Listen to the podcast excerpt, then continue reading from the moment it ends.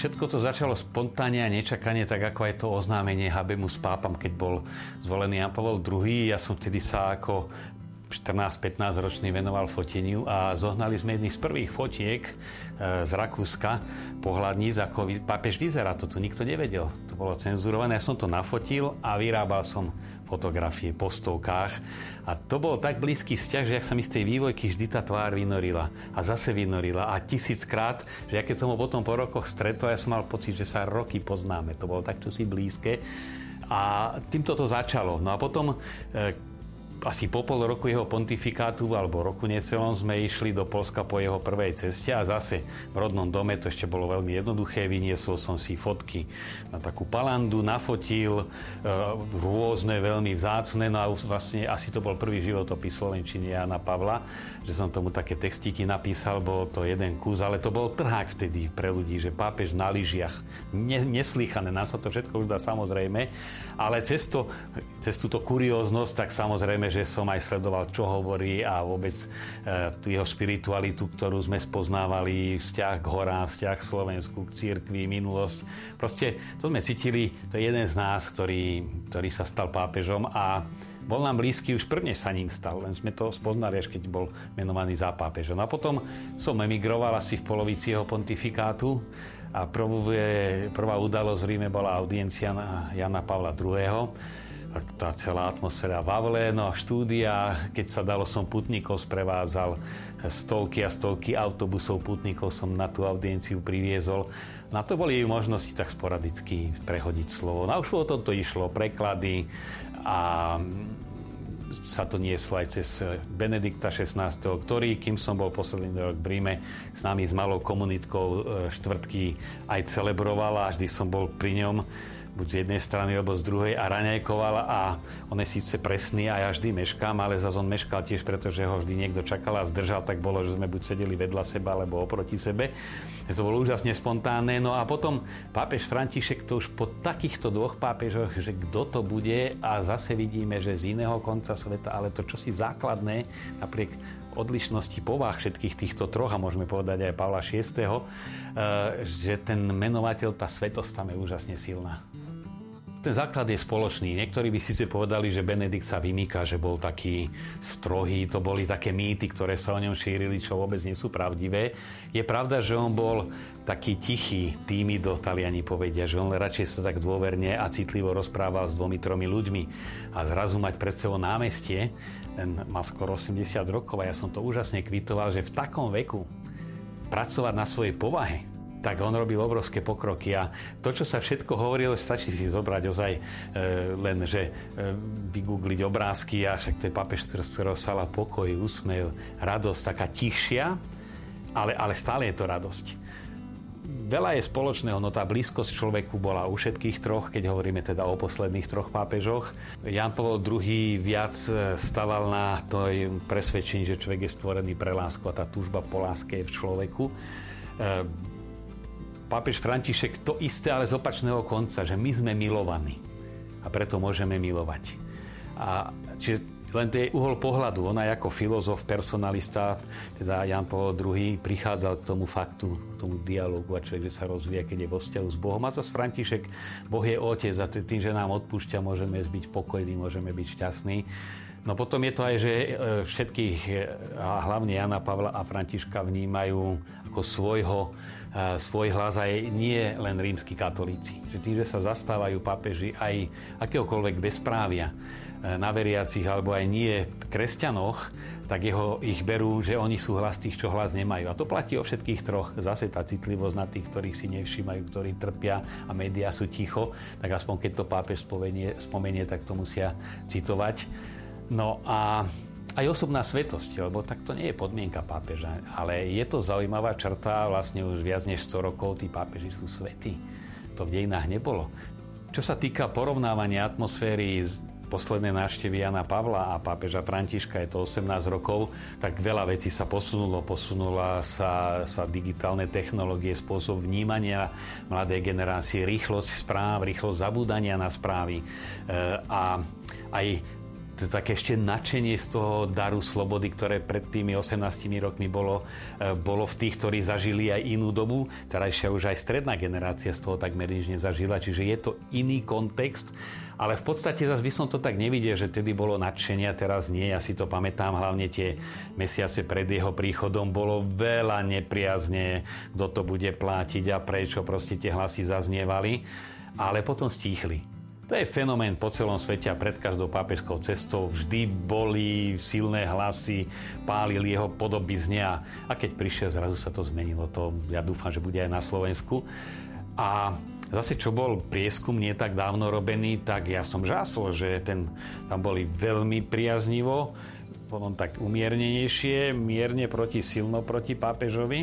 A bolo to dokonca aj v rámci politických strán tak veľký rozdiel medzi na to, tou najkresťanskejšou a najprogresívnejšou tam nebol. Aj, na, aj v tých stranách prevládala silno e, skupina, ktorá je za pápeža Františka, bo je k nemu priaznivo naklonená. Ja myslím, že to je dejinne e, fenomén. Je tu, ja by som to nazval zmena paradigmy, pretože práve ten druh médií a agentúr, ktoré zásadne boli proti náuke cirkvi, ideologicky zásadne a hľadali, čo sa dalo negatívne, neprežili takú konverziu, že by v priebehu pár hodín zmenili názor. To bola zmena taktiky, že správame ho priaznivým, priateľným a potom cez neho dáme počuť len to, čo budeme chcieť, aby povedal. A ono to čiastočne funguje, len nesmieme samozrejme na túto hru pristať. E, občas citujem, lebo to bolo také typické e, v jednom denníku našom, bolo, že pápež František na rozdiel od svojich troch ultrakonzervatívnych predchodcov tvrdí, že dnešný svet už nerád počúva učiteľov, ale svetkov. To bol citát od Pavla VI, skoro 50 rokov starý. Čiže tu vidíme, ako chceli povedať, že aký je on iný a pritom citoval Pavla VI. A to máme veľmi často, keď človek si trošku číta nielen, čo píšu noviny a médiá o tom, že povedal, ale čítame, čo on povedal, tak je to celkom iné. Alebo všetkými médiami prešla správa asi rok dozadu či dva, že pápež neverí v diabla. A potom, keď sa išlo na koreň veci, to bol jeden dosť starý pán, redaktor uh, La Repubblica v Taliansku, neviem, k 90 nejak mal, on si pri interviách nerobí poznámky. A on potom prizná, že to pápež ani nepovedal, ale z toho, ako hovoril, on mal taký dojem, že neverí v diabla.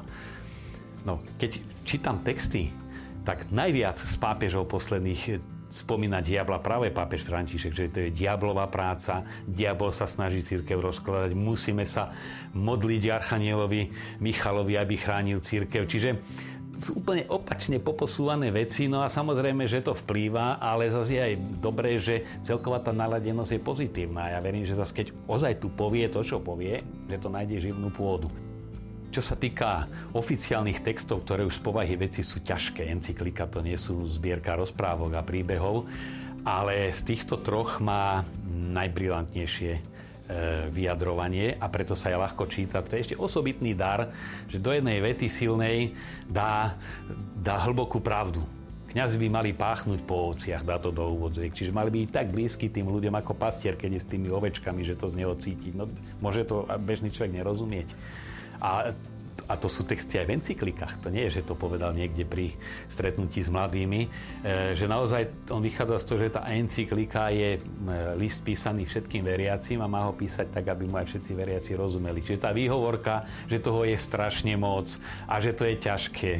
Veď však vydal len dve encykliky a so tri exhortácie, ktoré sú také dôležitejšie za celú tú dobu tak to by som aj vrele odporúčal si to tak postupne ozaj prechádzať. Potom vyšlo aj v Slovenčine množstvo takých tematických o radosti, o nádeji, o viere, kde už sa tí autori pohrali s tým, že povyberali z tých jeho kázní a e, tematicky, ja neviem, to sú tak hlboké, trefné, krátke, krátke myšlienky, že je to, je to pokladnica, lebo keď chceme nielen ho tu vítať a, a teda byť radi, že sme videli, ako ide papa mobilom okolo nás, alebo sme teda sledovali ten prenos, ale e, človeka a tomu už autora spoznávame, až keď sa zaoberáme tým, čo hovorí. No František to je dar e, kriesiť slova. On tých pár bodov, hlavne kázne v dome svätej Marty, ktoré boli tiež aj viaceré preložené a dajú sa na, na internete pozrieť. No a, a praktickosť. On žil stále s ľuďmi to z toho cítiť. E, on nepovie že svetý otče a povie, pýtajú sa ma otče, a ako to mám v živote robiť. A ja ti poviem, tak keď vám prihorí polievka, tak si odpustíte prvne, že ju zjete. No úplne elementárne veci, ale tak ako aj Ježiš hovoril. A tie podobenstva sú jednoduché a 2000 rokov o nich teológovia píšu do zhrubé knihy, tak je to niečo podobné. Od Františka v istom zmysle je obľúbené všetko, lebo ja si robím také značky, že veci, ktoré sú nepochopené, ktoré sa nehovoria. Napríklad ekológia pápež ekológie. Napísal prvú encykliku nie o Svetej Trojici, ale o ekológii. No ale už čo tam píše, sa nehovorí. Jednak veľmi jasne odsudzuje tie bohaté lobby, ktoré drancujú našu planétu a následky ekologické majú potom naprávať tí chudobní. E, hovorí tam aj o tom ekologizme bohatých Európanov, ktorí hovoria, sebecky si chcú čím čistejšiu tvoju, tú svoju záhradku e, udržiavať, ale musia to platiť tí druhí.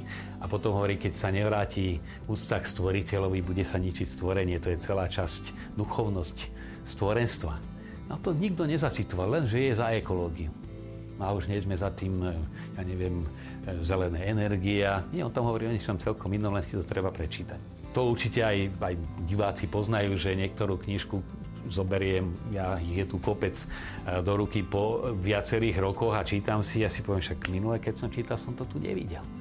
Pretože tedy som bol v inom kontexte, treba z osobnom ma iné oslovovalo a po desiatich rokoch ma iné oslovuje.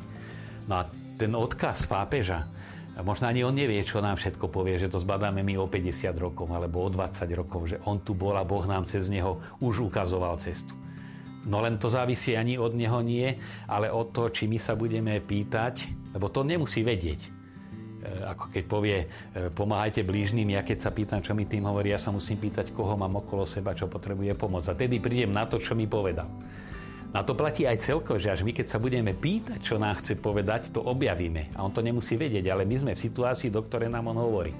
Čiže ja myslím, že takto treba pozerať aj na jeho prítomnosť, na jeho odkaz, nielen tým takým lacným, bezprostredným, či tam chcel do niečoho politického naznačiť a hneď to tak zúžiť na, na také kalkulácie racionálne. Je to e, naozaj nástupca Petra, a čo zdôrazňujem, námezník Krista na tejto zemi. A Kristus zomrel za všetkých ľudí. Otec miluje všetkých ľudí, je stvoriteľ a preto aj on takto poníma svoje poslanie. Je hlavou katolíckej církvy ale je zároveň aj námestník alebo vikár Krista na tejto zemi.